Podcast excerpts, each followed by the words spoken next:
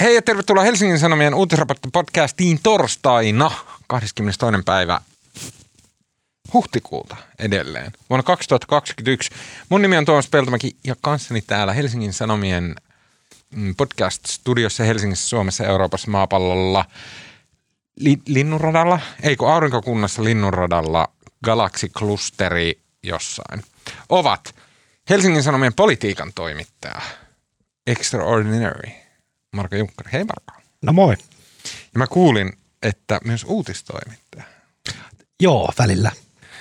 Se on, nö, nöyryyttääkö tuommoista va, äh, tota, konkari melkein erikoistoimittaja, kun joutuu uutisia tekemään? Mitä ihmettä? Mikä kysymys toi on? Niin, mutta u- uutisethan on ihan parasta, mitä on. Nehän Ne on kyllä. jännittäviä. Mäkin olen henkeä verran uutisihminen, vaikka en ole uutista tehnyt varmaan kymmenen vuotta. Uh, Ne on vaikeampia kuin Ne on supervaikeita. Niissä ei voi länkyttää eikä lässyttää sen asian, vaan pitää olla jotain uutta tietoa. Se mm-hmm. pitää jostain kaivaa ja saa. Ja se oikeasti vaatii jotain. Ei pysty sille feikkaamaan. Smoke and mirrors. Ja etenkin politiikan uutisointi. Mä joskus pitkästä aikaa menin tuuraamaan jonkun koulutuspäiväajaksi takaisin politiikan toimitukseen. Ja sitten tuli ihan pää kipeäksi, kun soitti niin monta puhelua ja tajus, miten kaikki yrittää vähän vedättää. Mm. Ja sitten Niinpä. mä ymmärsin myös, miksi siinä hommassa kyynistyy. Kyllä. Ja mä en kykene tuohon, koska mä oon varmasti tämän talon vedätettävin ihminen. Niin. Mulle tulee aina shokkina, että aa, ei ne puhunutkaan totta. Ää, tässä äm, omia kokemuksiaan uutistoimittajana muisteli sunnuntailiitteen toimittaja Maria Manner. Hei Maria.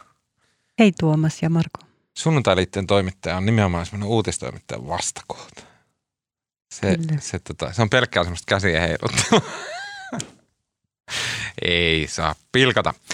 Tämän viikon podcastissa keskustellaan lähinnä yhdestä asiasta, koska meillä on asiantuntemusta tällä hetkellä istumassa tämmöisen jakkaran päällä. Ja asiantuntemuksen nimi on Marko Junkkari, joka tietää kaiken hallituksen puoliväliriihen kulisseista tapahtuvista No en kyllä tiedä kaikkea.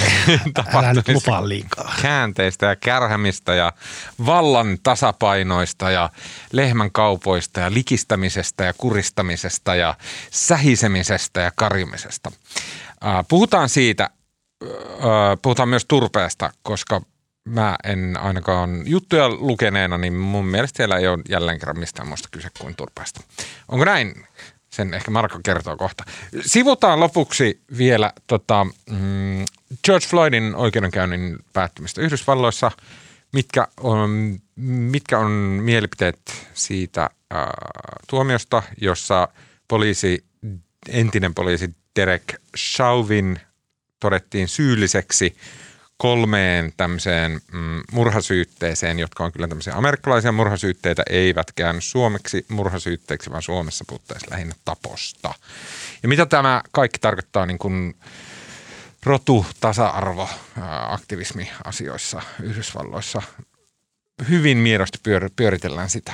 Ei puhuta kolmannesta aiheesta, koska vaikka luvattaisiin puhua, niin ei kuitenkaan puhuttaisi. Tässä on sen verran ää, ollut tota, kiirettä kaikilla. Mm. Lopuksi vielä hyviä keskustelun aiheita pitkien epämukavien hiljaisuuksien varalle.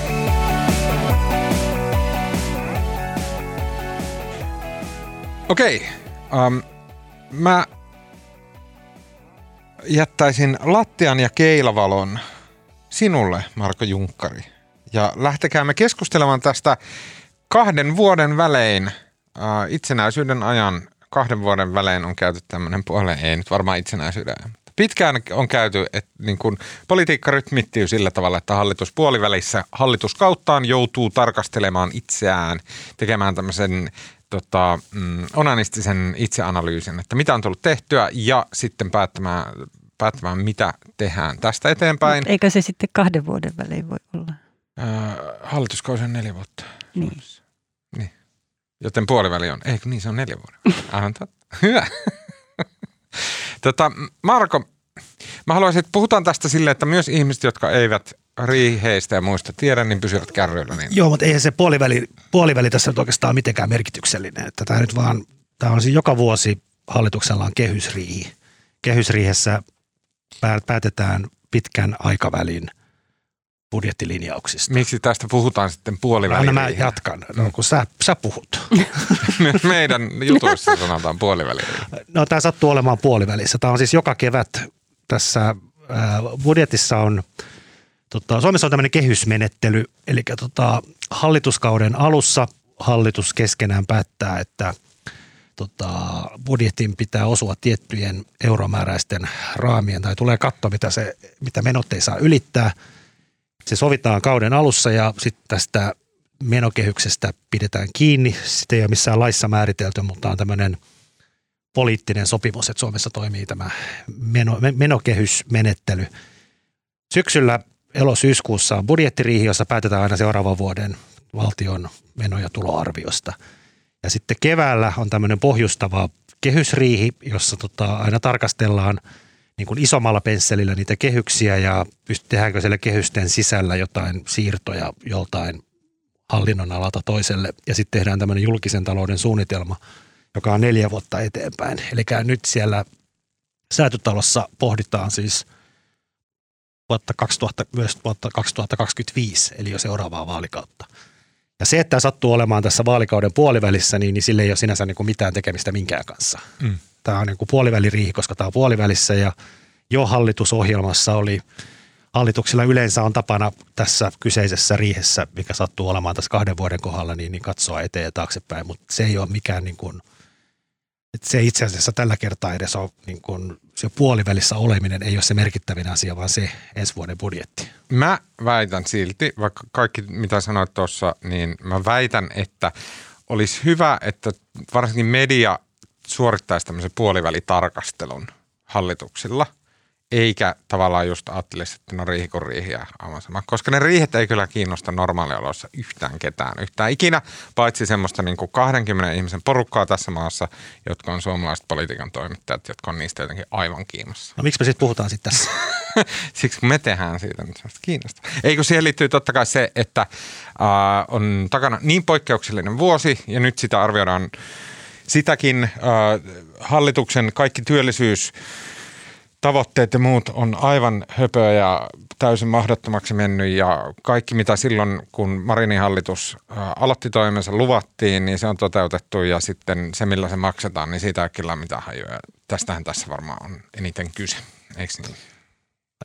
Niin, tai Rinteen hallitus. Niin, no Marinin Rinteen hallitus. Kauanko se Rinteen hallitus kerkesi olla voimassa? Mitä, no, kaksi miten? kuukautta? Niin se kahdeksan, kahdeksan kuukautta. Niin. No, no niin, no, no siis tässä on No jos joo näin, mutta siis tässä on se iso kiista on nämä työllisyystoimet, jotka jo alun perin, kun Rinteen hallitus aloitti, kaikki menolisäykset tehtiin etupainotteisesti ja ne oli tarkoitus sitten rahoittaa tai saada, saada talous tasapainoa näillä työllisyystoimilla. Menolisäykset tehtiin heti ja sitten työllisyystoimien kanssa on niin kuin – niitä on lykätty ja mietitty ja vatvottu ja sitten tuli korona ja sitten niin kuin työllisyystoimet tavallaan meni ihan uuteen asentoon. Mutta tämä on nyt myös se paikka, jossa etenkin keskusta haluaa, että nyt ruvettaisiin katsomaan niitä työllisyystoimia, joista on puhuttu koko tämä vaalikausi niin uudestaan. Ja tämä on keskustalle myös tämmöinen niin kuin, jotenkin politiikassa asiat menee aina pahasti juntturaan silloin, kun jotenkin näistä asioista tulee, ne ei enää pelkkiä asioita, vaan ne symboloi jotain – enemmän ja nyt keskusta on päättänyt, että tämä työllisyystoimet ja sitten esimerkiksi tämä turvekysymys, niin nämä on nyt tämmöisiä eksistentiaalisia asioita, joista se ei ole valmis antamaan periksi. Mm. Ja se mitä, jos mä nyt jatkan, se mitä tässä oota, nyt tiedetään, älä niin hirveästi kaada niskaan, kun äh, pitää purkaa väliin. Me ei päästy asiaakaan vielä. Mitä? Ei ole päästy asiaan vielä. No niin, no, mutta kun puhutaan työllisyystoimista, mitä silloin tarkoitetaan? Uh, No siis kun puhutaan työllisyystoimista, niin, niin sillä, no niitä nyt on monenlaisia, mutta siis tässä tapauksessa tarkoitetaan, muutetaan jotain rakenteita, esimerkiksi eläkeputken poistaminen oli tällainen toimi.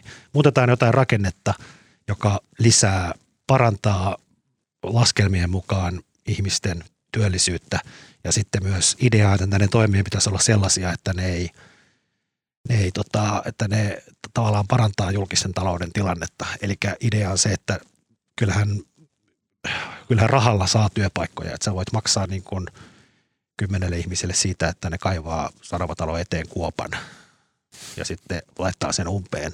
Mutta tota, kyllä rahalla saa työpaikkoja, näin pitäisi olla myös työpaikkoja, jotka tota, parantaa julkisen talouden tilaa. Just näin. Eli, just, ja, eli niistä tulee aitoja oikea, oikeita työntekijöitä, joista tulee veronmaksaja ja sillä tavalla niin kuin kaikkien taloustilanne kohonee. Miksi sitten keskustalle nyt tämä on yhtäkkiä tullut kynnyskysymykseksi nämä työllisyystoimet? Miksi nimenomaan keskustalle? No onhan se ollut koko ajan. No, siis keskustahan on tämän hallituksen tavallaan siellä on kaksi vasemmistopuoluetta, RKP ja keskusta, jotka lasketaan porvarileiriä ja vihreitä, jotka leijuu siinä välissä. Kyllä keskusta on niin kuin mieltänyt itsensä tämmöiseksi tiukan taloudenpidon puolueeksi. Että tämä nyt tulee varmaankin perinteistä ja puolueen arvopohjasta. Mm.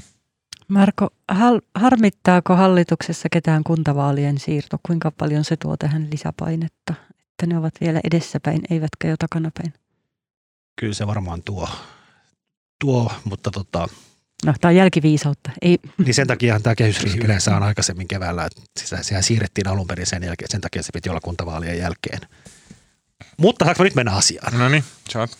Tota, ää, siis tämä kehysriihi oli sovittu, sovittu, että se on nyt keskiviikkona ja torstaina, eilen ja tänään. Ja tota, eilen, kuten lehtitiedoissa kerrottiin, niin siellä tota, neuvottelut oli täysin juntturassa. Ja sitten mikään ei oikein edennyt, keskusta kipuili ja tota, muut puolueet haukku keskustaa, että keskusta ei suostu liikkumaan mihinkään ja keskusta tässä taustakeskusteluissa haukku sitten demareita ja että demarit ei niin kuin edes tosissaan niin kuin neuvottele ja ovat täysin vasemmistoliiton vankeja tai vasemmistoliiton talouspolitiikan, talouspoliittisen ajattelun sumentamia. Mutta se, mikä oli kiinnostavaa, oli siis eilen, että sitten Sanna Marin, pääministeri, tota, teki tämmöisen kompromissiehdotuksen näistä työllisyystoimista, jonka, tota, joka jaettiin sitten muille hallituspuolueille ja keskusta, mennään kohta siihen kompromissiesitykseen, mutta ää, keskusta sanoi saman tien, kun se näki sen, että toi ei kelpaa, että se ei paranna julkista taloutta juuri yhtään. Että siinä on niin kuin työllisiä, joo, mutta tavallaan se toinen puoli, eli julkisen talouden kohentaminen, niin sitä ei tapahdu.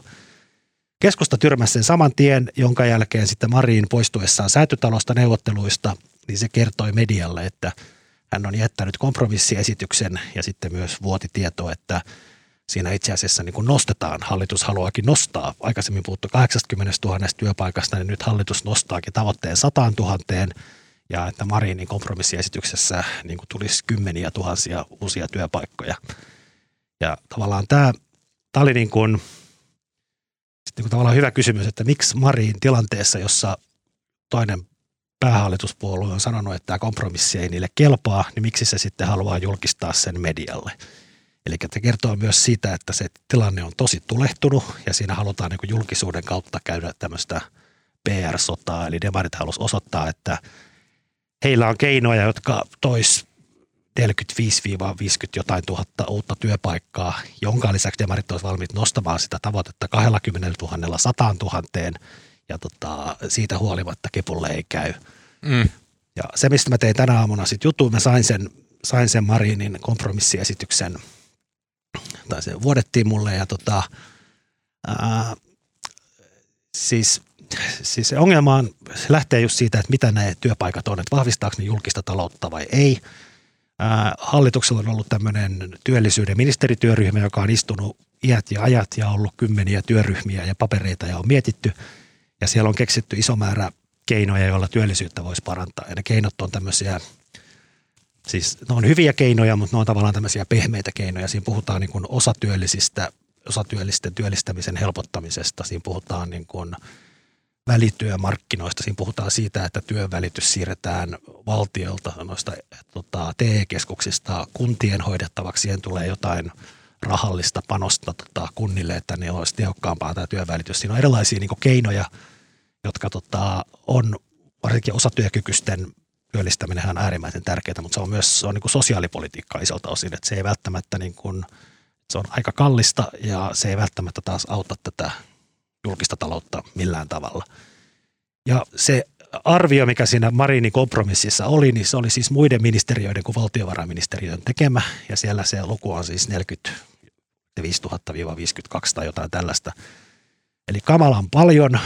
Ja sitten ää, kuulin sitten muualta, tai Teemu, Teemu Muhonen kollega sitten selvitti, että itse asiassa valtiovarainministeriö on yrittänyt laskea sen paketin työllisyysvaikutuksia. Siinä on noin kymmenen eri toimea ja se ei pysty, kaikista ei pysty ollenkaan laskemaan, mikä se työllisyysvaikutus on.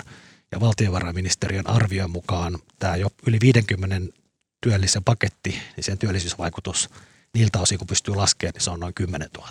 Mm. Eli siinä on niin kuin valtava ero. Okay. Ja sitten vielä jatkona, niin, niin sitten kun demarit esitti, että nostetaan sitä työllisyystavoitetta 80 100 000, siihen jää se 20 20 000 uutta tavoitetyöpaikkaa. Ja sitten Marinin kompromissiesityksessä sanottiin, että sitä 20 lisä, tai sitä uudesta tavoitteesta, sitä 20 tonnista, niin siitä 5 tonnia saa olla tällaisia valtiovarainministeriön leimaamia työpaikkoja. Jolle siis pystytään laskemaan. Jolle pystytään tai laskemaan. Joku, niin. Ja sitten erikseen siinä kompromississa mainittiin, että ää,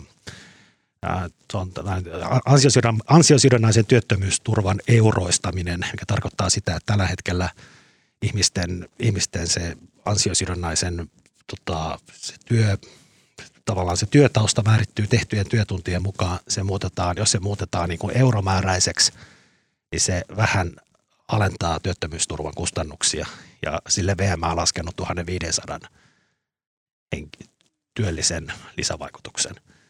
Eli niin kuin, tämä on niin tosi höttöinen tämä Marinin paperi ja Marin, Marin ja Demarit koittaa sanoa, että ne kyllä yrittää ja voisi parantamassa työllistä, työllisyyttä. Keskusta vastustaa ja keskusta nyt roikkuu näissä valtiovarainministeriön laskemissa ja näissä tavallaan VM-leimaamissa luvuissa ja se tavallaan se ero näiden kahden välillä on tosi iso. Mutta sano nyt vielä, mitä keskusta sitten haluaisi No keskusta on ilmoittanut etukäteen, että tässä riihessä pitäisi tehdä niin kuin työllisyyspäätöksiä, jotka lisäisi 20-30 000 työllistä. Joo, kuulostaa VM, hienolta, mutta siis... VM-laskujen mukaan. Niin, mutta, mutta käytännössä mitä he tahtoisivat siis? No käytännössä tuohon lukuun ei päästä.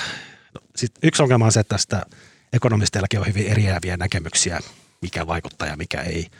Mutta jotta päästäisiin tähän keskustan haluamaan 20-30 tonniin, ja nyt siis kasassa on alle puolet tästä VM-laskujen mukaan, niin pitäisi tota, ansiosidonnaista käytännössä heikentää. Pitäisi joko tehdä tämmöinen työssäoloehto, että jos ihminen on ollut vähän aikaa työelämässä ja jää työttömäksi, niin se ei saisikaan täysmääräistä ansiosidonnaista, vaan lyhyemmän ajan. Että siinä otettaisiin huomioon se työssäoloaika ennen työttömäksi jäämistä. Tai sitten se porrastaminen, mistä on puhuttu paljon, eli että ansiosidonnainen voisi olla nykyistä korkeampi alkuvaiheessa, mutta sitten se ajan kuluessa, työttömyyden jatkuessa se portaittain putoaa.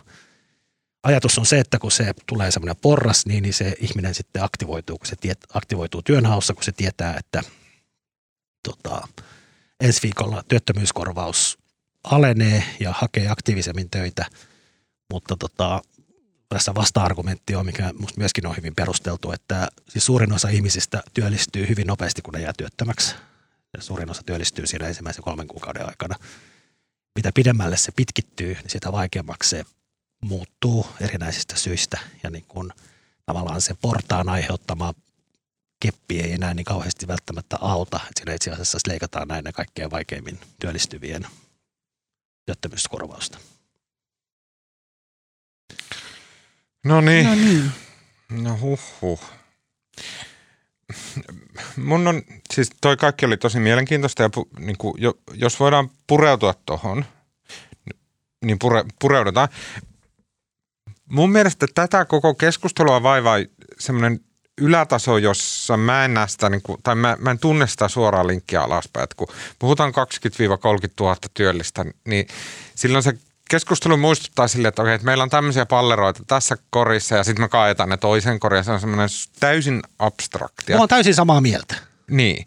Mä, mä selitän vielä. Siis tämä on niin kuin mun mielestä tämä Mä en tiedä, mistä tämä on lähtenyt, että puhutaan näistä työpaikoista tai työllisistä niin kuin numeroina. Eikö se tullut, siis, eikö, se sovit, eikö tämä ollut koko hallituskauden alusta oli, lähtien? Alussa sovittiin 60 000 uutta työpaikkaa mm. tämän kauden aikana. Mutta sitten on osa niin kuin, näitä, jotka pitää pystyä laskemaan. Mutta eikö tämä ole niin kuin ollut niin, mutta siis kymmeniä mielestä, tapaa puhua tästä asiasta? No on kyllä hallitukset on yleensä aina julistanut, kun ne aloittaa, että se luo 120 000 uutta työpaikkaa tai mitä luokaa. Mutta eihän siinä ole niin kuin – siinä ei ole niin kuin sinänsä mitään järkeä. Ja siis tavallaan se ehkä työllisyysaste, että jos saadaan työllisyysaste 75, niin se olisi ehkä relevantimpi. Tai en minä tiedä, mutta joka tapauksessa nämä tämmöisistä ja vielä hyvin pienistä, niin kuin, että joku toimi lisää työllisyyttä 500 mm. ihmisellä, niin ei sitä kukaan pysty oikeasti mm. laskemaan. Se on niin kuin pyöristysvirhe. Mutta siis se ajatus niin kuin isossa kuvassa, se lähtee siitä, että Suomi otti viime vuonna 20 miljardia velkaa ja tänä, ottaa, tänä vuonna siis aiempaa odotettua enemmän velkaa ja tänä vuonna ottaa yli 10 miljardia. Ja idea on se, että jossain vaiheessa tämä velkaantuminen pitää saada pysähtymään, kun velkaantuminen on alkanut, niin sitä on tosi vaikea stopata. Ja nyt se tavoite on, että tämän vuosikymmenen aikana tämä velkaantuminen suhteessa bruttokansantuotteeseen pysähtyisi. Ja tota, vaihtoehtoja on kaksi, eli joko, joko saada sitä, koska se on suhdeluku, joko saada sitä BKT nousemaan, jolloin niin kuin olemassa oleva velka suhteessa BKT pienenee. Ja BKT-nousu tarkoittaisi suurin piirtein sitä, että täällä yhtäkkiä tehdään niin älyttömän hyviä älypuhelimia, että kaikki, kaikkialla haluaa niitä ja me voidaan pyytää niitä ihan järjettömiä hintoja. No BKT tarkoittaa siis tuotantoa ja palveluita, että se kaikkea mitä täällä touhutaan. Ja se sitten on tota... Että sen arvo kasvaa, siitä tulisi arvokkaampaa. Niin, no siis jos talous kasvaa, niin silloin se suhdeluku velka suhteessa BKT, niin totta kai hidastaa, se kasvu hidastuu. Ja, tai sitten toinen keino on sitten nostaa veroja ja leikata menoja, jotta saadaan se velkamäärä pysähtymään. Ja se ajatus lähtee tässä, että jos, jos tämän työllis, työllisyyttä parantamalla pystytään parantamaan tavallaan Suomen ja myös muilla keinoilla vauhdittamaan talouskasvua, mistä myös, myös puhutaan tuolla riihessä. Että jos Suomen talous saadaan hyvin käyntiin, ihmiset saadaan töihin, silloin menee vähemmän rahaa työttömyyskorvauksiin, ihmiset on töissä, ne maksaa veroja, silloin niin kuin, tavallaan siitä on taloudelle positiivinen vaikutus. Niin mitä enemmän saadaan niin kuin työpaikkoja luotua ja taloutta kasvamaan, niin sitä vähemmän täytyy sitten todennäköisesti seuraavan hallituksen leikata menoja ja korottaa mm, veroja. Okay. Se on niin kuin tavallaan semmoinen – sinänsä ihan hyvä tarkoitus. Niin. Mutta mi- miten sitten, kun, okei, niin mä yritän ajatella, että jos, jos mä olen pääministeri Marin, hei kaikki, ja sitten sit mä oon silleen, että, että okei, että nyt on tämä tilanne, että talous menee tälle, että velka kasvaa kohisten ja sitten tämä BKT-homma ja näin. Ja sitten hän ajattelee, että että tämä on saatava, tämä työllisyysluku nousuun, joten mä keksin muista ministeriöistä näitä tämmöisiä eri lukuja, Joo, Vaikka mä tiedän, että ne ei... Mä haluaisin jotenkin, siis vaan jotenkin itseäni ottaa päähän se, että niin kuin jotenkin myös se keskustelu tuntuu, että ainoastaan ne työllisyystoimet, jotka jotenkin sattuu tai on inhottavia, niin ne on niin kuin oikeita työllisyystoimia. Eihän se niin ole. Se on niin kuin, siis oppivelvollisuuden pidentämisellä on varmasti työllisyysvaikutuksia joskus tulevaisuudessa sillä, että ihmiset on, mm. ei ole tämmöisiä pelkästään peruskoulun – kesken jättäneitä ihmisiä, joiden työllistyminen ja työttömyysaste on tosi korkea. Ja kyllä kaikki nämä vaikuttaa. Ja nämä pehmeät toimet on tärkeitä. Siis osatyökykyiset, niin kuin heidän töihin saaminen, niin se ei ole pelkästään niin kuin sen yksilön kannalta äärimmäisen tärkeää, mutta onhan se myös niin kuin yhteiskunnan kannalta, että saadaan ihmiset tekemään kyllä, kyllä. omissa rajoissaan töitä. Ja se on niin kuin... Mutta onko taas Marin niin kuin ottanut sitten nämä poikkeuksellisella se, tavalla mukaan, on. nämä luvut? Nämä pehmeät semmoiset? Se on, se on niin kuin tavallaan vasemmistoliitto ja SDP, koska – Viime vuoden lopussa poistettiin jo se eläkeputki, joka oli tavallaan tämä lainausmerkeissä kova päätös ja mitä palkansaajajärjestö SAK ja, ja muut palkansaaja keskusjärjestöt vastusti, niin tavallaan se hallitus on kokee, hallituksen vasemmistopuolueet kokee jo tehneensä tarpeeksi näitä kovia tai inhottavia päätöksiä. Että nyt pitäisi sitten hoitaa tätä asiaa tämmöisillä enemmän sillä porkkanalla ja keinoilla, jotka... Niin, jotka on juuri, siis niin, eli vasemmistopuolueelle on helpompia nämä pehmeät keinot, mutta niille on vaikea laskea työllisyysvaikutuksia no, ainakaan sillä tavalla, kun tapahtunut siis joku tekee. muutos? Onko Eikö sama... Sipilän hallitus, niin sille nämä pehmeät keinot, se ei edes laskenut tällaisia, se halusi niitä kovia satuttavia lukuja nyt, vai että onko näin aina tehty? Onko tässä tapahtunut joku, onko tämä joku ei, uusi asia? Ei, mutta siis onhan se, kun tämä hallitus perustettiin, niin se, että siis tavallaan sinne tuli kesku, meidän vasemmistopuolueet plus vihreät ei saa itse, niin politiikka on blokkiutunut, meillä niin kuin tämä vasemmistoblokki on niin kuin lähentynyt toisiaan, lasketaan nyt vihreät siihen mukaan, ja tota, ne eivät vain itse saa enemmistöä, ne ei saa yli puolta eduskuntapaikoista, ne tarvii siihen jonkun mukaan. Nyt siellä mukana on sitten keskusta ja RKP ja hallitusneuvotteluissa tavallaan, jotta ne lähtisi tähän mukaan, niin sovittiin näistä erilaisista aika tiukoista taloudellisista reunaehdoista. Mm. Ja keskustahan nyt tavallaan omasta mielestään pitää vaan kiinni siitä, mitä hallitusohjelmassa on sovittu. Ja sitten taas vasemmistopuolueet puhuu enemmän siitä, että tässä nyt kumminkin on ollut yksi tämmöinen globaali pandemia välissä ja tavallaan palikat on nyt ihan eri asennossa kuin oli kaksi vuotta sitten, mikä on myöskin totta. Mutta se ei kumminkaan tämä korona on muuttanut kaiken, mutta ei se nyt siltikään niin kuin, se ei millään tavalla ainakaan auta näitä Suomen pitkän aikavälin taloudellisia ongelmia. Mutta mun kysymys on, se on varmaan niin jotenkin lapsellinen, että sä et edes ymmärrä sitä, että siis onko tässä nyt tapahtunut muutosta sillä tavalla, että onko siellä, kun Marinin hallitus perustettiin ja sitten ne teki sen hallituspaperin, niin lukeeko siellä, että hallituksen tavoitteena on ö, 60 000 uutta VMn siunaamaa työllistä, joita ö, sattuu. No, periaatteessa lukee. Siellä Okei. lukee, että siis Valtiovarainministeri- Mutta ota, ota. Niin. mä kysyn vielä, näin lukee siellä paperissa, ja onko pääministeri Marin nyt sitten, että hähää, mäpä sisällytänkin tänne tämmöisiä lukuja, joita muuten ei olisi sisällytetty. No tavallaan joo, mutta toisaalta ei. Siis hallitusohjelmassa sovittiin, että silloin se tavoite oli 60 000 työpaikkaa. Mm, kovaa VM-työpaikkaa, Arr, oikeata töitä. Ei, vaan siitä oli sovittu, että se ensimmäinen puolikas, mikä piti tehdä jo silloin, mikä piti tehdä siis vuosi sitten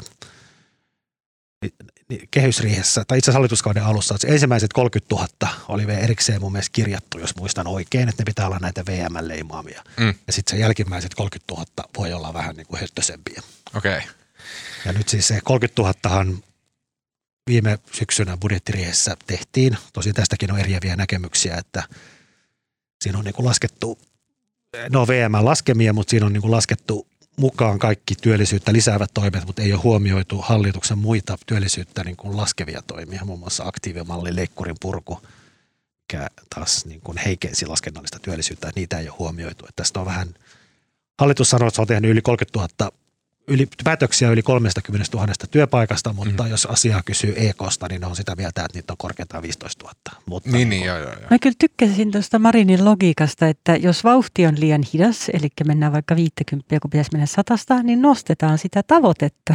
Mm, kyllä mäkin joo. Mä sain Että- jotenkin, että et, no just Se- se pitää Niin, tehdä. niin ja se samahan tehtiin jo kerran aikaisemmin, että sehän siis koronan takia, kun se alkuperäinen tavoite oli 60 000 ja siihen ei päästy, niin ratkaisuksi otettiin se, että nostetaan se 80 000, mutta pidennetään sitä aikaa, että niin. se jakaa tämä vaalikausi vaan vuosikymmenen loppuun mennessä. Mutta tuntuu, että Nyt jotain yritetään tehdä sama uudestaan, niin, että jot- nyt siis nostaa se vaan, ei tehdä, mutta nostetaan se 100 tonnia se tavoite. Mutta saanko mä, mä, yksi asia, mitä tässä kehysriihtä, se, se jotenkin näyttää hienommalta, että kuitenkin numerot kasvaa. Niin, niin. mutta ihan kun mentäisiin eteenpäin. Tota, mm, mutta niin, siis tässä kehitys, etenkin näitä turveuutisia kuunnellessa, niin mä haluaisin siteerata teille pätkän hallitusohjelmaa. Jos Siirrytäänkö me turpeeseen? Ei, saanko okay, siteerata pätkän, olennaisen pätkän Saat. hallitusohjelmaa? Kohta 1.1. Lupauksemme kansalaisille politiikan uudistamisesta. Haluamme uudistaa poliittista kulttuuria ja päätöksentekoa. Siksi teemme seuraavat lupaukset kansalaisille politiikan uudistamisesta. Ja sitten tässä on kaikenlaista tota, hienoa siitä tietopohjaisesta politiikasta ja avoimuudesta ja vuorovaikutuksesta ja uudenlaisesta vuorovaikutuksesta ja niin edelleen. Ja sitten nyt näitä turveuutisia ja muita voi kaikkia peilata tätä vasten ja mä mietin, että miksi me jälleen puhutaan. Mm. ja samoista asioista kuin, tai kuulostaa, että ollaan kuitenkin ihan samanlaisten kysymysten äärellä kuin aiemminkin. Mm. Olenko mä nyt liian kyyninen? Et, mutta mennäänkö me nyt jo turpeeseen?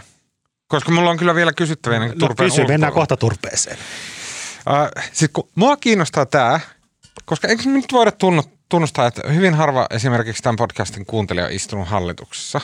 Ja näin, että eihän ihmiset Eikö tiedä. Sanna Marin kuuntele meitä? Kuuntelee, joo, joo, monta, monta, kenties, mutta Mutta se ei varmaan aika livenä nyt, ei kun se pitää neuvotella. toivottavasti ei. ehkä, ne, ehkä ne katsoo tätä sen neuvottelussa. Mutta sitten kun mua kiinnostaa se, että mitä se niinku, miten tota pitäisi ajatella, tota, että kun maalaisjärki sanoisi, että ettei, ettei ne siellä hallituksessa siis mitään kisaile, ei, ei Marin mene johonkin nurkan taakse ja vekslaa jotain numeroita silleen, mitä keskusta ei halua. Ja sitten, ettei keskusta ole silleen siellä, että tämä hallitus, jossa he itse istuu, silleen, ei tarpeeksi kurita. Niin kuin, et meneekö se oikeasti tolla tavalla vai onko tämä kaikki vaan semmoista suurta showta? No se on varmaan vähän sekä, että onhan siis puolueilla on hallituksessa on viisi puoluetta ja niillä kaikilla on hyvin erilainen ideologinen tausta. Ja kyllähän SDP ja Vasemmistoliiton niin kun jotenkin ajattelu lähtökohta on se, että duunaria ei pidä kyykyttää ja duunarin asemaa, etuja ei saa leikata. Ja sitten taas keskustan ajatukset, vanha agraaripuolue, niin se lähtee sieltä turpeesta. Mm-hmm. että se on niin kuin, siis ne lähtökohdat on erilaiset, ja, mutta siis kyllähän niin kuin, Siis jos, jos hallitusyhteistyö toimisi hyvin, niin sittenhän niillä olisi niin kuin yhdessä sovitut päämäärät ja sitten koetettaisiin mahdollisimman järkevästi tehdä kompromisseja, että päästään niihin tavoitteisiin. Mutta nyt se tilanne on sen verran tulehtunut, että tässä nyt käydään jotenkin julkisuuden kautta ja eri reittejä pitkin tämmöistä niin kuin PR-sotaa, että kuka, no, kuka on tosissaan ja kuka on oikeassa ja kuka on väärässä ja kuka esittää Toi mitä. tulehtuminen, okei, toi on se, mikä mua tässä kiinnostaa. Koska, siis mä ajattelen, kun mä oon naivi ja mä niin kuin – tai jotenkin mä perust, siis varmaan lapsuuden kokemuksen myötä mä perustan, että yhteiskunta toimii jollain tavalla, kuten jalkapallojoukkue toimii, junnu jalkapallojoukkue, missä niin kuin yhdessä kivasti pelailla. Ei se Näin? yhtään. Niin. niin, niin se, että tarkoittaako toi tulehtuminen vaikka tässä tapauksessa sitä, että siellä on niin kuin, tiedätkö, Marin – ja Saarikko silleen sähisee toisilleen on silleen, että senkin tyhmä ääliö ja sulla on, sä et ymmärrä mitään ja me halutaan tällaista ja hyvin näin. Vai onko silleen, että niin kuin miten mä kuvittelisin, niin se on silleen, että Saarikko sanoo, että hitto, että mä en saa tota ikinä läpi mun, mikä ikinä se onkaan, mä en saa tota läpi mun puoluevaltuuston tyypeillä. Ne ei ikinä tule hyväksyä tätä. Niin taas eduskunta, mä... eduskuntaryhmä on varmaan se Okei, okay, ju, just näin. No siis mun mielestä se, Et se ole... vetoaminen menee jotenkin tolleen. Joo, no siis... Ja onko se tulehtunutta, jos Saarikko sanoo, että, että okei, että mä en ikinä saa mun eduskuntaryhmälle läpi tätä sun ehdottamaa Sanna, että, että ne ei vaan hyväksy sitä, että mä oon tosi pahoilla. Onko se silloin tulehtunutta se hallitusyhteistyö? No varmaan, se varmaan riippuu tilanteesta, mutta jos olisi Fudis-joukkue esimerkki, niin kyllähän niin kuin ideahan on siellä junnujoukkueessa, että siellä – tota, kaikki iloitsee, jos joukkue yhdessä voittaa ja myös se libero, joka ei niin kun pääse koskaan tekemään maalia, niin, niin saisi osansa kunniasta. Mutta siis ongelmahan on se, että jos on joku heppu siellä kärkipaikalla, joka ei syötä kellekään ja pelkästään keskittyy tekemään omia maaleja, niin itse pääsee itse maalintekoon. En tiedä, onko tilanne näin, ja mun käsittääkseni niin kun niin kuin näiden keskeisten ministereiden keskinäiset henkilösuhteet on varmaan ihan hyvät ja ne tulee ihan hyvin juttu keskenään. Mun mielestä ongelma ei ole siinä, että se tulee just en, ennen kaikkea siitä, koska aika monella puolueella on niin kuin kannatuksen kanssa vaikeuksia, etenkin nyt keskustalla. Ei vihreilläkään kauhean hyvin mene. Vihreiden kannattajat on pettyneitä ilmastotoimien hitauteen ja näin edespäin. Demareiden kannatus on kääntynyt nyt laskuun viimeisimmissä kyselyissä, että kaikilla on se eduskuntaryhmä, joka niin kuin pistää sen puheenjohtaja koville ja on sitä mieltä, että ei saa antaa periksi. Ja, niin kun, ja jos sillä ei ole, no Saarikko on puhunut tästä hallituksen yhteisestä näystä, mikä kuulostaa jotenkin huvittavalta. Visio. Mutta se on, niin kun, se, se on niin kun ihan, tavallaan ihan totta, että jos hallituksella ei ole niin kun, että jos ei ne pelaa joukkueena, vaan kaikki, on, kaikki haluaa olla kärjessä ja tehdä paljon maaleja, niin ei se silloin sitten ei vaan tuu mitään. Mm. Mä olin alkuviikosta hölmistynyt suorastaan, kun jotkut kokeneet politiikan toimittajat pitivät ihan mahdollisena, että hallitus saattaisi jopa hajota tällä viikolla. No musta, Mutta, se, on, musta se on hyvinkin mahdollista. Pidätkö se vieläkin mahdollisena? Mä luulen, että mä just, mun kysymykseni mennessä kuulla, että oliko se jotenkin, onko tässä... Oliko mä en usko, että hallitus hajoaa, mutta se on, musta se on hyvin mahdollista. Siis Mä kyselin tätä alkuviikosta, niin kun, mä kyselin todennäköisyyksiä erilaisilta poli- poliitikoilta, että millä todennäköisyydellä hallitus kaatuu. Mä itse asiassa kysyin niitä jo viime viikolla, niin viime viikolla puhuttiin 10 prosentista ja näin. Alkuviikossa puhuttiin 40. Kyllä se nyt on, siis se on ihan hyvinkin mahdollista. Mulla oli vaikea uskoa, että just näin lähellä ennen kuntavaaleja, vai Onks no, ei, nyt... se niinku... ei, kun sä oot ihan mun mielestä niin typerintä paskaa toi. Mikä? Niin kun se selittäminen, että joo nyt hallitus voi kaatua. Uh, se on semmoinen niin kuin... Niin kuin ei se, onko se bluffia? Se on täyttä, niin kuin ei se... se että me varma, lähdetään se on varma, menemään. Se on varmaan bluffia. Ja... Miksi siihen mennään mukaan? Mä en tajua. No kun, tota on tehty kymmeniä no, vuosia. Niin mä ajattelin, että keskustaa vaan sillä, että jos me ei saada tahtoa, me lähdetään menee, että uhkaillaan aina vähän sillä. Hallitus uhkaa kaatua johonkin. Se on sama asia kuin tämä turve. Että se vaan on semmoinen käytäntö, että no hei, että tälleen saadaan tähän jotain draamaa näihin meidän niin, Mutta sitten kun Marko juttuihin. sanoo noin, niin mä kuitenkin uskon sitä, että se on Kyllä ihan todellista. Marko uskoo näin. Ja se sanoi just 10 prosenttia. Ei kun se, san, ei, kun se oli viime viikolla tällä viikolla. Se oli 40 tällä viikolla. No, mutta se, mä sanon, en mä usko, että se kaatuu, mutta se on musta niin kuin, Eli nolla. Se on ihan mahdollista. Ja se on niin kuin, jotenkin mitä mä sanoisin, jotenkin kun politiikkaa on seurannut pitkään, niin aina välillä niin kuin, kyse ei ole niin kuin enää niin kuin yksittäisistä asioista tai järjestä. Se on jotenkin semmoista metafyysistä. Nyt vaan niin kuin, jotenkin kaikki, jotenkin tämä neuvottelu on mennyt niin kuin jotenkin ihan, ainakin eilen se oli ihan pois jengoiltaan. Että tämä jotenkin tässä oli niin kuin, kellään ei ollut hallituksen sisällä, kellään ei oikein ollut hyvää tahtoa. Kaikki vaan niin kuin inhostoisiaan. Mm. Sä sait aika paljon huonoa tahtoa, kun sä menit kirjoittamaan hystereesistä ja hallituksesta, joka mä myö, myönnän, myönnän mäkin ensiksi, kun mä luin, että mitä ei, nyt se on kirjoittanut, että hallitus, naishallitus joutui hysteerin valtaan. Sitten mä luin se uudestaan, että hystereesi, hetkonen, mikä se olikaan. Niin. No kun mä luin sen Joo. suoraan ja mä näin sen leikin siihen, mikä siinä oli laitettu. No niin, just näin. Mutta mä Mitä tämä että- hystereesi sitten tarkoitti ja sitten miten palkitsevasti se alkoi just siitä, että hei sinä, joka olet nähnyt tämän sanan otsikossa hystereesi, että tiedä mitä se tarkoittaa, siihen heti tarrotaan super mielenkiintoisesti ja näin. Se oli täydellinen. Mutta mä huomasin, että osa tulkitsi sen tämmöisenä mi- misogynisenä hyökkäyksenä. No sitä, sitä se ei missään nimessä ollut, mutta sehän on se, se hystereesille ei sinänsä, se on niin kuin taloustieteessäkin, en sano, että triviaali ilmiö, mutta ei nyt ole mikään kauhean olennainen juttu. Mutta ehkä se jutun idea oli kertoa sitä, että niin kuin miten vaikeaa tämän, tämän viikon neuvottelut on. Että täällä niin kuin jotenkin tämä filosofinen lähestymistapa siihen, mitä on, on jo tehty ja mitä pitäisi nyt tehdä, niin se on hyvin erilainen kaikilla mm. puolueilla. Ja hystereesi tarkoittaa siis, hystereesi tarkoittaa semmoista niin kuin, mitä mä sanoisin, pitkää häntää. Että se, että jos tulee taloustaantuma, että jos mä näytän sormella, että jos talous kasvaa pitkään tälleen ja sitten tulee lama ja se putoaa näin, talouskasvu hidastuu ja sitten kun se lama on ohi, niin se lähtee uudelleen kasvavaan, mutta tähän väliin jää ero. Tämä, niin, se, vaikka talous pysyvä kasvaa, alenema. pysyvä alenema, että sitten tavallaan sen laman jälkeen taloudessa, tuottavuudessa, tuotannossa ja ehkä jopa työllisyydessä jäädään pysyvästi alemmalle tasolle. Se on hystereesi ja se tavallaan tämä logiikka perustelee sen, että sitten kun on taantuma, tulee ulkoinen häiriö, niin silloin kannattaa elvyttää, eli julkisen vallan pistää rahaa sinne talouteen, jotta se kuoppa jäisi mahdollisimman pieneksi, jotta sitten kun se uudelleen talous lähtee nousuun, niin se ero siihen alkuperäiseen kasvuuraan olisi mahdollisimman pieni. Um, tota, mä haluaisin, vi- viimeinen kysymys tästä niin kuin, ää, SDP ja keskustan vetämisestä on se, että onko SDP keskustalle järkevä taistelukumppani?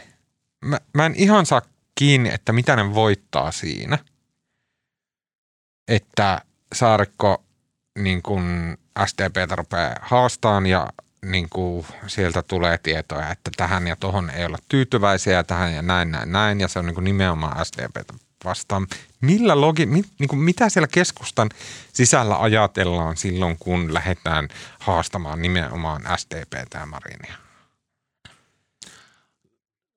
silloin kun tämä hallitus aloitti, niin silloinhan tätä yritettiin niin kuin brändätä, varsinkin kepulaiset yritti niin kuin brändätä, että tämä on niin kuin uuden ajan, tämä on niin kuin punamulta 2.0 ja punamulta on siis tämä takavuosien ikiaikainen hallituspohja demareiden ja keskustaa ja maalaisliiton välillä.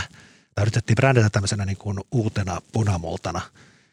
Tota, jotenkin se on kyllä unohtunut se termin käyttö, mutta tota, sitten jos muistelee sitä vanhaa punamultaa, että kyllähän niin kuin Kepu ja Demarit, vaikka ne on ollut samassa hallituksessa, Paavo Väyryset ja Kalevi Sorsat ja kymmeniä vuosia, niin ainahan ne on riidellyt. Että vaikka ne on ollut niin kuin, vaikka jälkikäteen jotenkin punamultaa pidetään tämmöisenä sopuisena Suomen rakentajakoalitiona, mutta kyllähän ne on niin kuin, se niiden yhteistyöhän on perustunut semmoiseen jatkuvaan keskinäiseen sotaan. Mm.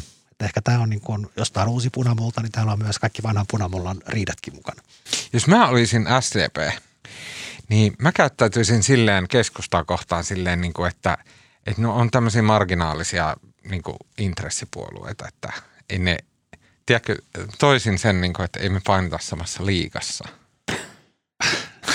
Joo, mutta kun siinä on vaan se, se olisi muuten hyvä taktiikka, mutta kun siis tavallaan jos Kepu lähtee hallituksesta, niin sitten niillä ei ole enää eduskunnassa enemmistö. Niin joo. Tai vihreät. Mm. Okei, lyhyesti vielä turpeesta. Suomala- Politiikan uudistamisesta ja niin. päätöksenteon uudistamisesta. Ja sitten kaikkien näiden kauniiden lupausten jälkeen puhutaan turpeesta, joka työllistää mitä 2000. Miksi? Miksi? Mm. Ehkä 2000 ihmistä työllistää. Ja siis vähättelemättä sitä, tai heidän toimeentulonsa, mutta miksi se on? Saanko siteerata? Toinen keskustalle tärkeä päätös on päästömaksujen nousun takia ahdinkoon joutuneiden turveyrittäjien tukeminen. Keskusta haluaa perua hallituksen aikaisemman päätöksen nostaa turpeen verotusta. Etenkään vihreät eivät halua muuttaa jo tehtyä päätöstä. Kaikki puolueet ovat valmiina tukemaan turveyrittäjiä. Esillä on ollut, että tuki olisi noin 70 miljoonaa euroa. Miksi lähteä turpeesta sopimaan ensin, kun emme edes tiedä, tuleeko neuvottelusta hallitus yhtenäisenä ulos? Nyt keskusta ei tunnu edes hakevan kompromissia tärkeistä asioista, vaan asettaa vain kovia tavoitteita, sanoo yksi ei-keskustalainen hallituslähde äh, Helsingin Sanomissa Teemu Luukalla. Mutta samassa jutussa oli vielä se kaikkien häkellyttävin lause, jos muistan samassa jutussa, että mun mielestä oli Teemu Luukan juttu, missä sanottiin, että niin kuin näiden taustalähteiden mukaan niin Kepun – keskustan eduskuntaryhmää kiinnostaa itse asiassa enemmän se turvepäätös kuin nämä työllisyyspäätökset. Mm. Ja kumminkin mittaluokka mm. on niin kuin hieman eri. Niin, se oli, se oli nimenomaan hämmentävää. Siis mä en tarkoita lainkaan vähätellä turvetuottajien niin kuin tulevaisuuden huolia ja niin edelleen, mutta se tuntuu, että se saa kyllä koko ajan aika paljon niin. suuremman roolin näissä toiseen. neuvotteluissa vuodesta toiseen. Niin ja sitten tavallaan huvittavinta, kun se kun asiahan niin kuin ratkaistiin jo viime syksynä. Silloinhan tässä tehtiin, niin kuin hallitus teki niin sanotusti sen lopullisen. Ratkaisun tästä. Keskusta on niin ottanut siitä jo niin kuin kaiken persujen äh, masinoiman haukun ja niin kuin keskusta on, niin kuin, asia päätettiin syksyllä, keskusta tavallaan taipui tähän muun hallituksen linjaan, keskusta sai kaikki haukut, jonka jälkeen sitten päästöoikeuksien hinnat on noussut odotettua nopeammin ja tavallaan tämä turvealan – alassa jo tapahtuukin vähän niin kuin itsestään ja nopeammin, niin, niin nyt tota, keskusta haluaisi tavallaan kompensoida turveyrittäjiä ja nyt ne saa niin kuin uudestaan ne haukut sitten päälle. Mm. Niin, tässä puhutaan jotenkin ihan semmoisesta musta taas mielikuva politiikasta tavallaan. Joo, no siis tämähän on, keskustalle on ollut kultavaarit lähestyä ja per, perussuomalaiset on ollut heille niin kuin, tai heidän tämmöisillä perinteisillä vahvoilla kannatusalueilla, niin, niin kyllä se kannatus on siirtynyt kepulta persuille ja perussuomalaiset on kyllä äärimmäisen taitavasti hyödyntänyt tämän turve, turveyrittäjien takia koetun niin kuin epäoikeudenmukaisuuden bensan hinnan korotuksen, oli ne todellisia vai ei, mutta kyllähän per, perussuomalaiset osaa niin kuin vedellä kaikista oikeista naruista ja keskusta on koko ajan helisemässä. Mun mielestä on vaan tämä niin kuin journalistinen ongelma, tai siis tämä journalistinen lapsus. Mikä? Journalisteilla on velvollisuus kirjoittaa asioista, joilla on väliä. Ja se, että jos keskustalaiset ja vihreät typerästi kuvittelee, että heitä hyödyttää se, että he kiistelee jostain saatanan mutapaakuista – niin se olisi niin kuin toimittajan velvollisuus olla, että aha, nämä yrittää nyt syöttää tämmöistä paskaa, joten mäpä käytän tämän ajan sen sijaan, että kirjaan tämmöistä jotain turve, össä, össä, össä, niin mun pitäisi mennä vaikka penkoon jotain papereita tai tekee jotain. No, ei se nyt, ei se nyt kyllä, no, tästä oli siis Teija Sutinen teki musta aivan loistavaa. Ei, ja mä en puhu kenestäkään yksittäistä jutusta, ne on tärkeitä ja mahtavia. Mä en halua loukata niin, ketään. Niin, niin kumminkin, vaikka se, vaikka se ihmismäärä olisi pieni, mutta Teija, Teija Sutinen kävi tapaamassa näitä turveyrittäjiä muistaakseni Pohjanmaalla ja ne nyt vaan kertoo siitä omasta elämästä. Ja onhan se sitten niin kuin jotenkin turpeesta on helppo puhua ja sillä on helppo naureskella ja väheksyä ja puhua, että vaan pari tuhatta ihmistä, mutta sitten jos sä oot yksi näistä kahdesta tuhannesta ihmisestä, niin kyllä Eikö, mä en puhunut tolla tavalla, mä en tarkoittanut tuota. Se mitä Teija teki oli just oikea tapa tehdä turpeesta, mennä sinne paikan päälle, katsoa, että okei, miten tämä homma toimii ja näin, mutta ei se ole tätä, vaan se on sitä, että no, tässä nyt ei ole paljon mitään, että miten tähän näin saataisiin tähän no, niin harmaaseen sofaan. Tuomas, mä osin sanoa, koska eihän mä, mulla ei ole mitään tarvetta halua puhua turpeesta, mutta itsehän sä haluat tästä jauhaa.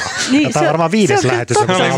Mä annan sulle turve on sulle melkein yhtä rakas aihe kuin Sanna Marin. Niin, ja on emblemaat, se on, niinku, se, se on esimerkki semmoista tietyistä syvärakenteista, jotka opetet, äh, Ysärillä ruvettiin äh, soundbite-journalismin aikaan. Se tuli Amerikassa Ysärin televisio-uutisesta. Niin, mutta sä oot, sä oot tähän syyllinen. Mun odota, odota, nyt tässä katsoa peiliin tuomassa. Se tuli Ysärin Amerikasta se, että kun meillä on 50 sekunnin insertti television primetimeissa, niin se pitää rakentaa sillä tavalla, että se on superhyvä ja mielenkiintoinen. Yksi helppo, tehokas keino saada siitä superhyvä ja supermielenkiintoinen on se, että siinä on jännite kahden vastakkaisen osapuolen välillä. Sen takia meillä on journalistikoulutuksessa edelleen elää semmoinen niin kuin täyttä, täyttä puppua oleva niin kuin opinkappale, joka on sille, että, että politiikasta tehdään mielenkiinnosta luo, luomalla jännitteitä sinne niin kuin tiesitkö, eri... Tiesitkö muuten, se oli musta kiinnostavaa, mä oon ennenkin tämä varmaan kertonut, mutta jossa mä luin jonkun tutkimuksen niin kuin Jenkki TV-mediasta, Joskus 70-luvulla tämmöinen niin keskimääräinen TV-uutisten soundbite oli yli minuutin. Silloin, että Nixon pääsi puhumaan vielä niin kuin presidentinvaaleissa mm. niin kuin minuutin paapattamaan niin kuin yhdessä klipissä. Mm.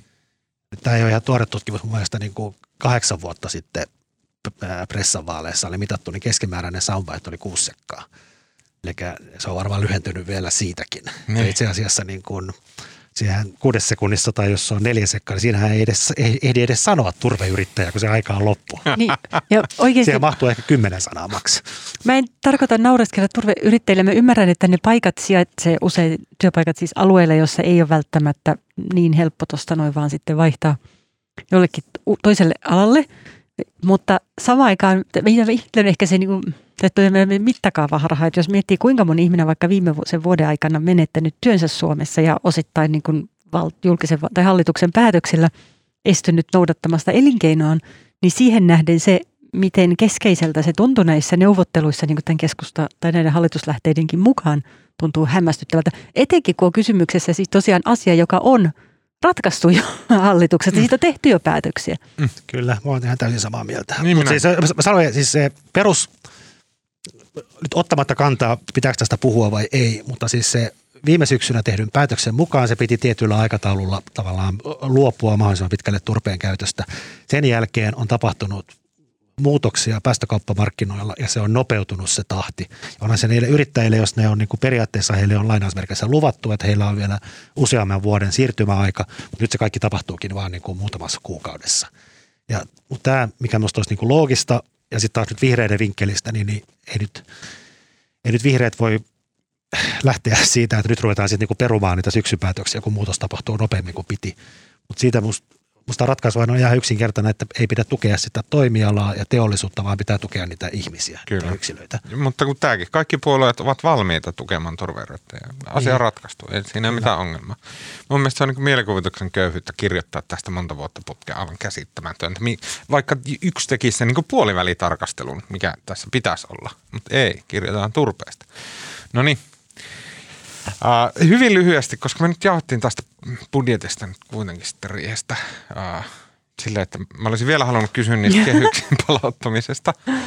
Sano ihan äkkiä siitä, kun on paine siitä, että kehykset pitää palauttaa, onko siinä mitään järkeä? Ja mitä se tarkoittaa? Niin, se oikeastaan mä, tota, mä ajattelin, mä kirjoitan tänään vielä tästä jutun, mä ajattelen sen ääneen. Mä, mä joskus, mä tein viime syksynä, tein kolumnin siitä, kun budjettiriihessä, niin, niin mikä minusta oli jotenkin koomista, niin, niin Annika Saarikko pelkästään iloitsi siitä, että hallitus päätti palauttaa noin Kainuun yöjunat, siis yöjunavuoron Kajaaniin ja sitten Ohisalo riemuitsi jostain muustakin ihan triviaalista asiasta.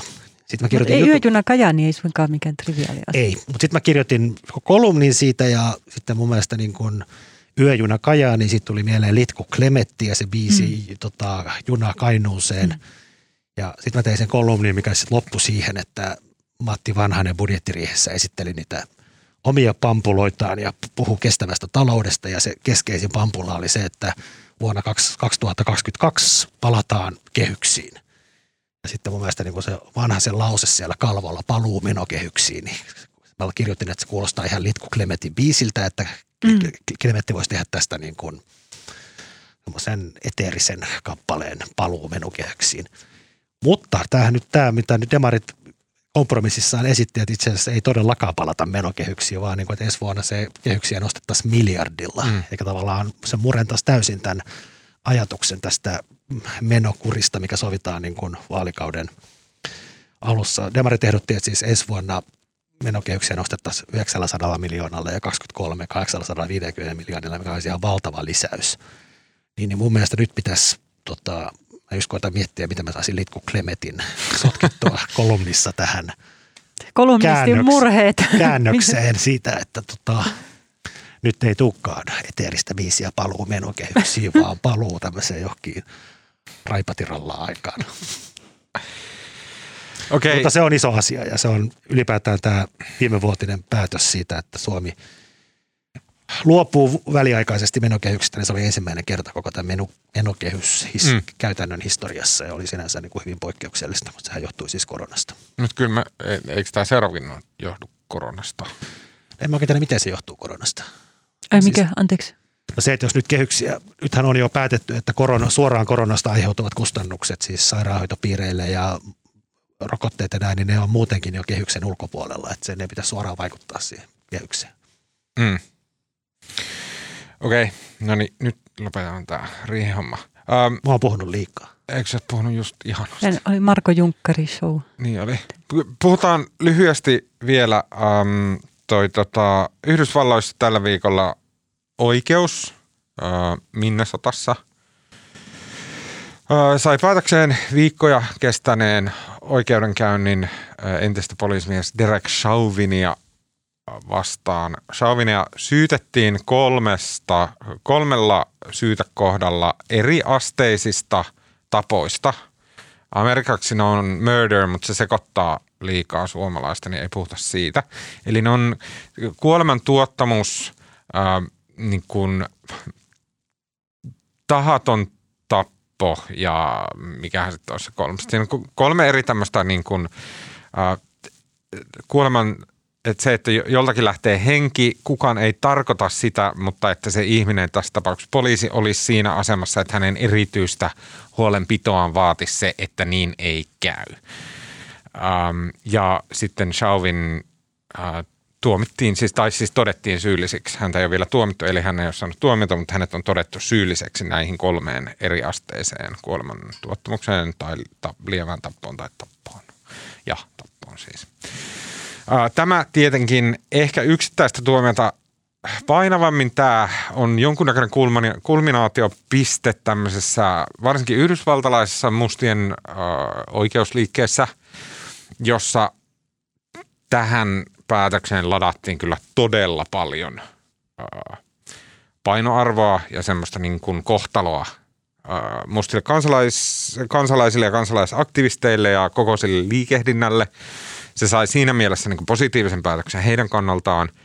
Ja sitten, ää, no joo, jossain määrin tämä varmasti säteilee sitten myös niin kuin sehän joku Black Lives Matter, niin se ei missään tapauksessa ollut puhtaasti amerikkalainen liikehdintä, vaan se tarrautui hyvässä mielessä semmoisen niin solidaarisuuden ja niin kuin, ää, tota, rotujen välisen, niin kuin, miten se sanotaan, onko race on helpompi? Siis silleen niin kuin eri vähemmistöryhmien välisen yhteisen yhteiskunnan tasa-arvon edistämisen liikehdintänä levisi maailmalle, mikä oli var, niin kuin, jotenkin upeaa ja ihailtavaa. Sen lisäksi totta kai se säteili niin kuin jossain määrin ehkä niin kuin vähän kierrostikin Suomeen, koska suomalaisten niin kuin, vähemmistöhistoria ja täällä niin poliisien ja vähemmistöjen välit ja muut on hyvin erilaista kuin Amerikassa ja näin. Et niin kuin kaiken kaikkiaan niin tosi iso tämmöinen globaali asia, vaikka onkin amerikkalainen alem, alemman oikeusasteen päätös. Mitä teille jäi tästä ajatuksia, Maria?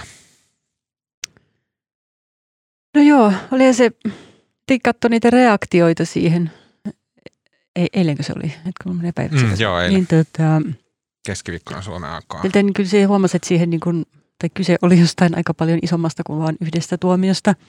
Ehkä että se symboloi sitä, että tämmöiset siis etenkin mustien kuolemat ei mene aina välttämättä rankaisematta, vaikka ne on niin hyvin usein mennyt. Mutta eihän toi ole mitenkään viimeinen ikään kuin poliisin tappama ihminen tai tappama musta ihminen. Tällä viikolla. Yhdessä, niin tällä mm. viikolla viimeksi totta kai se, mitä siinä mutta vaikka toi ehkä antoi jotenkin toivoa siitä, että ne tapaukset ei aina me rankaisematta, niin tota, sit tietysti ei miettimään sitä, että mit, mitä se oikeastaan muuttaa. Että tuossa tapauksessa oli niin selvä siis videotodiste ja se jatkui niin pitkään se, että tämä poliisi painoi sen niskaa. Että siis eikö se ollut joku yhdeksän minuuttia mm. suurin piirtein, että se niin kuin, puolustuksen oli hyvin vaikea niin kuin, vakuuttaa ketään siitä, että sillä ei olisi ollut, teke- että poliisilla tekemisellä ei olisi ollut tekemistä sen kuoleman kanssa. Etenkin kyseessä oli aseistautumaton ihminen ja niin edelleen. Sitten taas on paljon sellaisia tapauksia, jossa se poliisin voimankäyttö on ehkä paljon vaikeampi todistaa. Mm. Joo, mä jostain, mistähän mä kuulin tämän? Siis jostain luin tai kuulin, että siis näistä poliisin tekemistä, Amerikassa poliisien tekemistä tapoista, tai siitä toimista, jotka johtaa jonkun ihmisen kuolemaan, niin niistä päätyy oikeuteen niin kuin 0,5 prosenttia. Mm. Ja sitten näistä oikeuteen päätyneistä keisseistä, niin poliisi vapautetaan siis yli 90 prosentissa. Mm. Et se on, niin kuin, tämä on niin kuin sinänsä iso tai poikkeus tässä, ja kai Yhdysvalloissa ajatellaan, että tämä on myös jonkinlainen niin kuin myös käänne tavallaan näissä käytännöissä. Ja yksi erohan tässä on ollut se, että niin kuin Jenkeissä puhutaan tämmöistä niin kuin sinisestä vaikenemisesta, eli poliisit ei yleensä mm. itse tuu todistamaan, ne ei ota kantaa tähän asia vaietaan, mutta tässä on ollut itse asiassa toisin, että myös siellä oikeudessa on ollut puhumassa hänen kavereitaan samalta poliisiasemalta, jotka on tuominnut tämän teon, ja siellä on myös kauhean monet poliisit julkisuudessa ottanut kantaa ja on niin kuin ilmoittanut, että ei tolle ei saa tehdä. Mm. Ja siinä tietysti todistusaineisto oli tavallaan niin kiistatonta, kun siitä oli video. Kännykkäkuva-aineistoa. Mun mielestä kysymys siellä, siis se, että Chauvin aiheutti Floydin kuoleman, tai okei, okay, siis siellä on mun mielestä kiinnostavia semmoisia niin kuin hienojakaisia kysymyksiä siellä sisällä. Se pääkysymys ei ole mun mielestä mitenkään epäilyksen alainen. Se pääkysymys tai se pointti mun mielestä on se, että mm, Va, siinähän epäiltiin, että esim. Floydilla on fentanyyliä ollut veressä niin paljon, että se olisi aiheuttanut hänen sydämeensä mm. jonkun ja sitä kautta hän on kuullut. Mutta mun, mun mielestä, mä en ole ihan varma, että ottiko oikeus just tällen kantaa, mutta mun mielestä on päivän selvää, että poliisilla on erityinen velvollisuus siinäkin tapauksessa, että mm. joku on huumattu, niin poliisilla on velvollisuus suojella tämän ihmisen henkeä mm. ja estää tämän ihmisen kuolema, jos tämmöinen on tapahtumassa sen seurauksena, että hän on, vaikka hän olisi vetänyt mitä, niin mm. poliisilla on velvollisuus suojella tämän ihmisen henkeä, vaikka hän olisi juuri käynyt jonkun kimppu, vaikka hän olisi mm. just ryöstänyt pankin tai mitä hyvänsä, se niin kuin kuuluu poliisin rooliin. Ja se, niin kuin, se kysymys on selvä ja sitten si, se on se, niin kuin, missä Chauvin epäonnistui.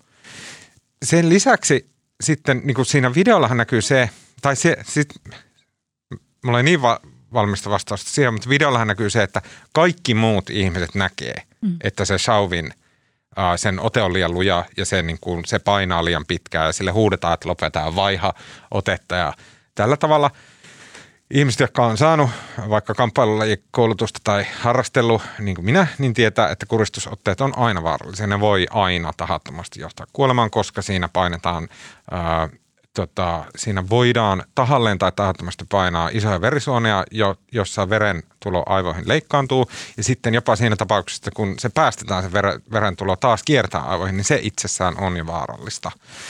Eli, ja tämä kyllä koulutetaan ja sit, niin kuin poliisilla on se tiedossa kaikilla maailman poliisilla. oli 60-luvulla jo, kun poliisi rupesi Jenkeissä saamaan tätä koulutusta, niin ne oli silloin jo, nämä asiat oli esillä siellä. Se on täysin tiedossa.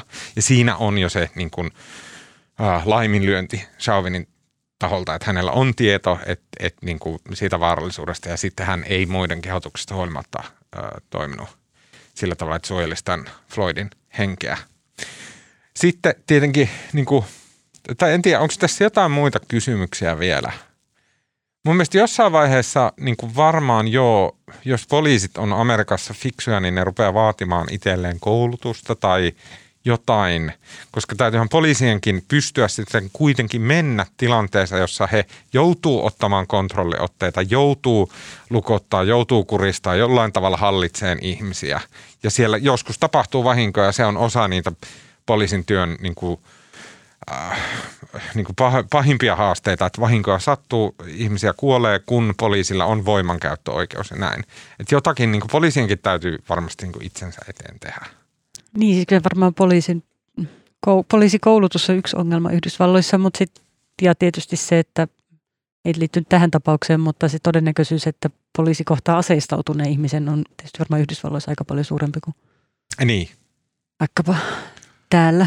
Että, tota, että osa, osa niistä on varmaan sellaiset, mä että se, se tietoisuus siitä, että – että ne teot ei jää rankasematta, niin voi tietysti auttaa, tai niin kuin niinhän nämä aktivistit esimerkiksi tässä tapauksessa toivoo, että se auttaisi jotenkin ehkäisemään turhia kuolemia. Ja sitten no, osa poliisikoulutusta on varmaan vaadittu ja pidetty esillä, mutta sitten tietysti se todellisuus tavallaan, missä he toimii, niin mm. on sillä vaarallisempi. Ja sitten mä, niin kuin, että, tai sitten mä yritän ajatella taas poliisin kannalta, että siis just et, et kyllä poliisin täytyy sitten varmaan, jo, tai siis, no sekin tulee eteen, että täytyykö poliisin sitten lähestyä tuommoisia tilanteita jollain muulla tavalla, että he eivät esimerkiksi me ottaa kiinni jotain tyyppiä. He toimii etäältä. He käyttää enemmän etälamautinta. He ampuu polven tai en tiedä niin kuin mitä, mutta et, et pitääkö poliisin koulutusta muuttaa sille, että he eivät enää. Sehän ei yleisön kannalta välttämättä ole pelkästään hyvä asia, jos poliisi alkaa pidättäytyä tämmöistä tai käyttää enemmän asetta tai käyttää enemmän lama, etälamautinta, joka on sekin vaarallinen jossain tilanteessa. Mun mielestä tässä on isoja tämmöisiä kysymyksiä. Jos, mä uskon, että Suomen poliisilla esimerkiksi näihin olisi niin vaikka minkä verran vastauksia vietäväksi Amerikkaan. Niin, mä kuuntelin yhtä podcastia. Oliko se nyt tämä ollut tämä, tästä, tähän Floyd, keskusteltiin Floyd-tapauksesta, mutta siinä käsiteltiin jotain niin kuin tuoreempaa tota, mustan miehen ampumista, mutta siinäkin oli tapahtunut niin, että siis ää, tämä ihminen, joka oli ajanut autolla, jota poliisi oli sitten ollut perässä ja näyttänyt nämä vilkut, ja koska se oli ollut niin kuin pimeä, se oli ollut kaupungissa, mutta tämmöinen paikka, missä oli ollut katuvalot niin kuin jotenkin pimeänä tai muutenkin hämärä paikka eikä ollut ihmisiä, niin tämä oli niin kuin oman turvallisuutensa joo. vuoksi koettanut ajaa sitten. Se oli niin Gapfestissä. Joo, muutaman korttelin eteenpäin. Joo. Mutta jotenkin se ajatus siitä, että sä et, niin kuin, jos poliisi pysäyttää, niin sä et uskalla pysähtyä siihen paikkaan, koska siinä ei ole todistajia paikalla. Mm. Niin onhan se aika niin kuin hurjaa. Onhan se pelottava, onhan se karmiva. Jos niin kuin ainoat ihmiset, joille on oikein annettu luvan kanssa aseet siitä, että have fun, niin sitten, että niitä joutuu pelkään, niin se on pahinta, mitä voi olla. Niin, mä itse ehkä teki, tai tosi paljon tuota keskustelua seurannut, niin miettinyt esimerkiksi Brasiliaa, jossa poliisiväkivaltaa ihan Järje... On another level. Niin, niin, ja jotenkin mä muistelen, mä oon kirjoittanut uutisia, useita uutisia sellaisesta, että on ollut videotodisteita, että poliisi poimii vaikka mustia katulapsia ja pienen metsää ja tulee takaisin ilman niitä. Aina niin kuin ajatellut, että, että, jo, jo, että eihän tämä voi niin kuin jatkua näin ja silti se jatkuu. Sitten miettinyt paljon, että tai tietysti on sitä, että, että niin kuin, mikä tapaus sitten aina jossain maassa on sellainen, mikä ehkä laukaisee jonkun keskustelun tai muutoksen tai, ja sitten ehkä maailmanlaajuisestikin leviää, mutta sitten myös miettinyt, että niin, että voiko tämä tuoda jotain Haluan tuohon Brasiliaan niin. sanoa. Redditissä on semmoinen sääntö, että mm. siellä aina postataan välillä videota, jossa mm. tapahtuu jotain ihan crazyä. Mm. Jotain sille aivan, että niinku huh huh pissa tulee housu, kun katsoo niitä mm. videoita.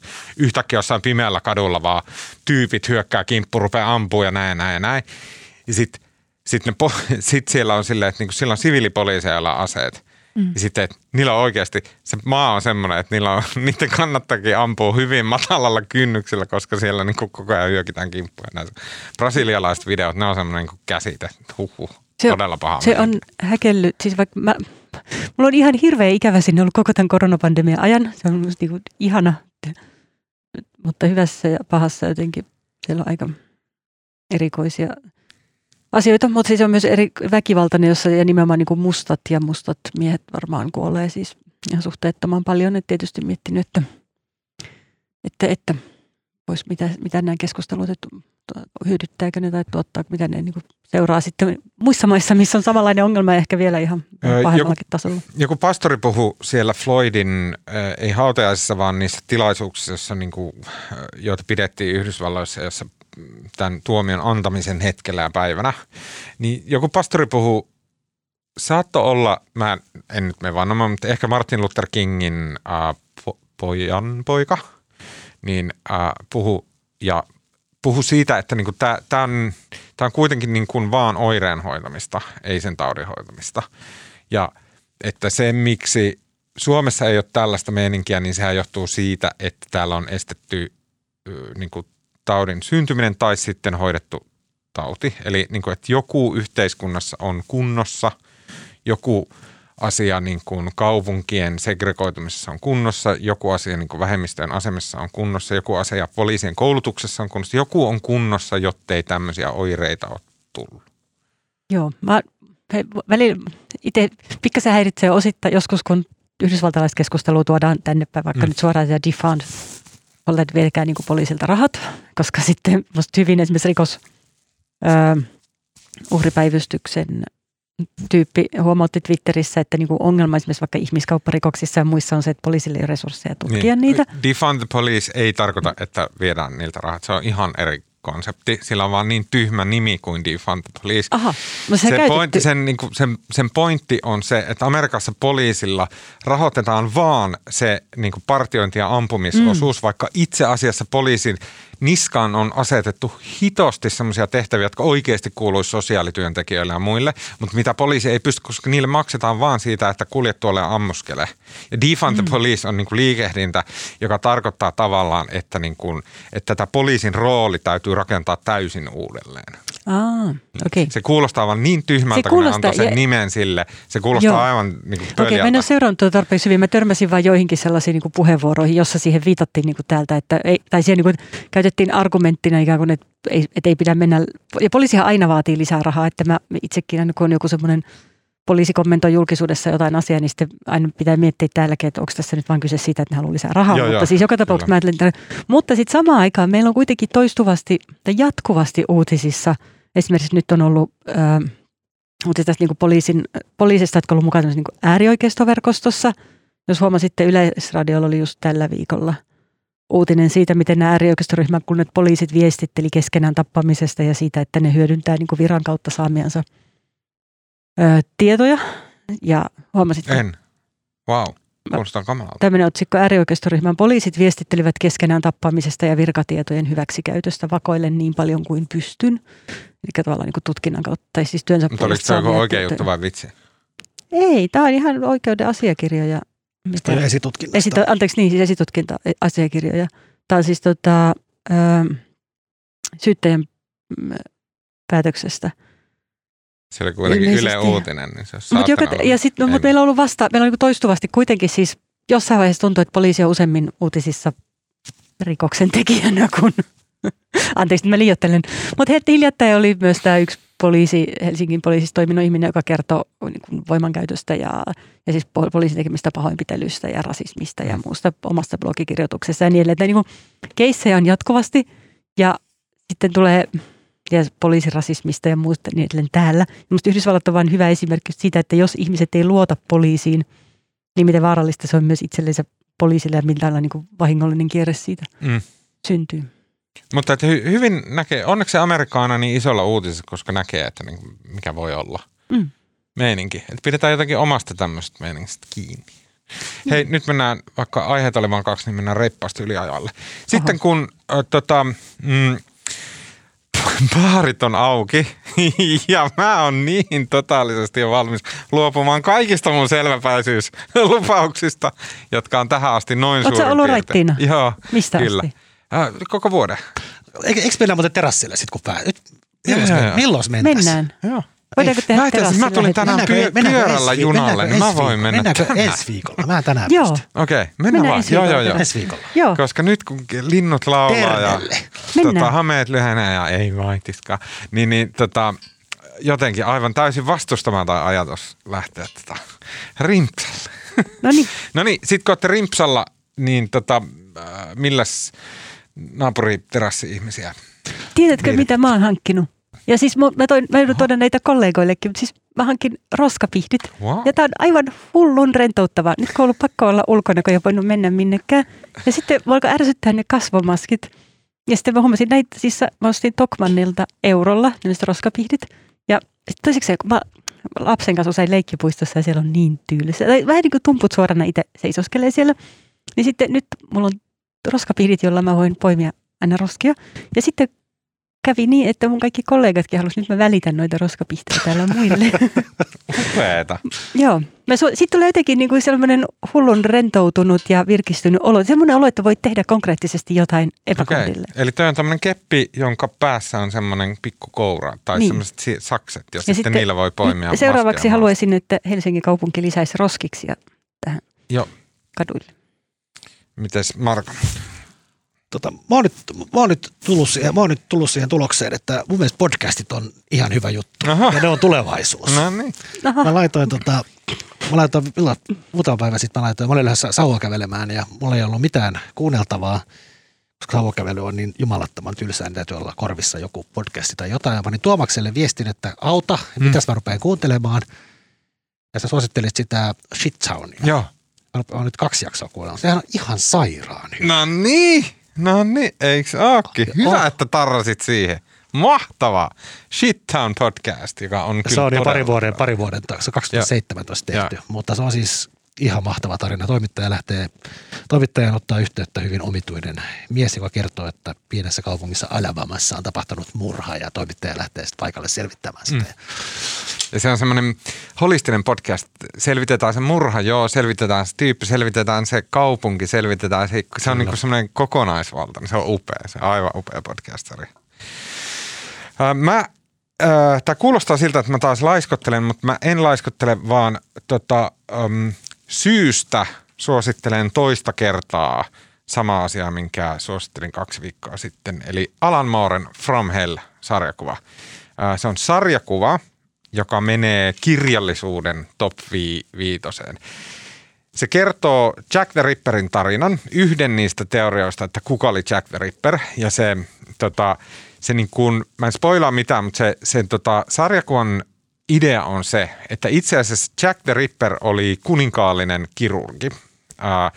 Ja hän suoritti nämä prostituoiden murhat 1800-luvun lopun Englannissa sen takia, että Prince Albert oli saanut lapsen yhden näiden prostituoidun kanssa. Ja nämä viisi prostituoitua ää, tota, yritti kiristää kuningatar Victoriaa että heillä on tota, siis käytännössä yksi kruunun perillisestä on niin tämmöisen prostituoidun tota, synnyttämä, koska äh, tota Albert muistaakseni meni jopa naimisiin tämän prostituoidun kanssa. Mun mielestä on kaikki ihan totta. Äh, siis että se on täysin, se on niin tosi tarkasti tutkittu. Joten äh, se niiden prostituoitujen hoitaminen pois päiviltä äh, annettiin vapaamuurareille – ja äh, tämä kirurgi, tämä kuningatar Victorian kirurgi, äh, semmoinen kuin William Gull, Gull, äh, Lokki, niin hän tota, oli vapaamuurareissa hyvin korkealla. Ja samoin kuin oli Lontoon poliisipäälliköt ja muut, ja tota, sitten hovista merkittävät tyypit oli vapaamuurareita. Joten vapaamuurarillista mystiikkaa sisältäen tämä Gull lähti tota, um, tota, listimään näitä prostituoituja hyvin, hyvin brutaaleilla ja verisillä tavoilla.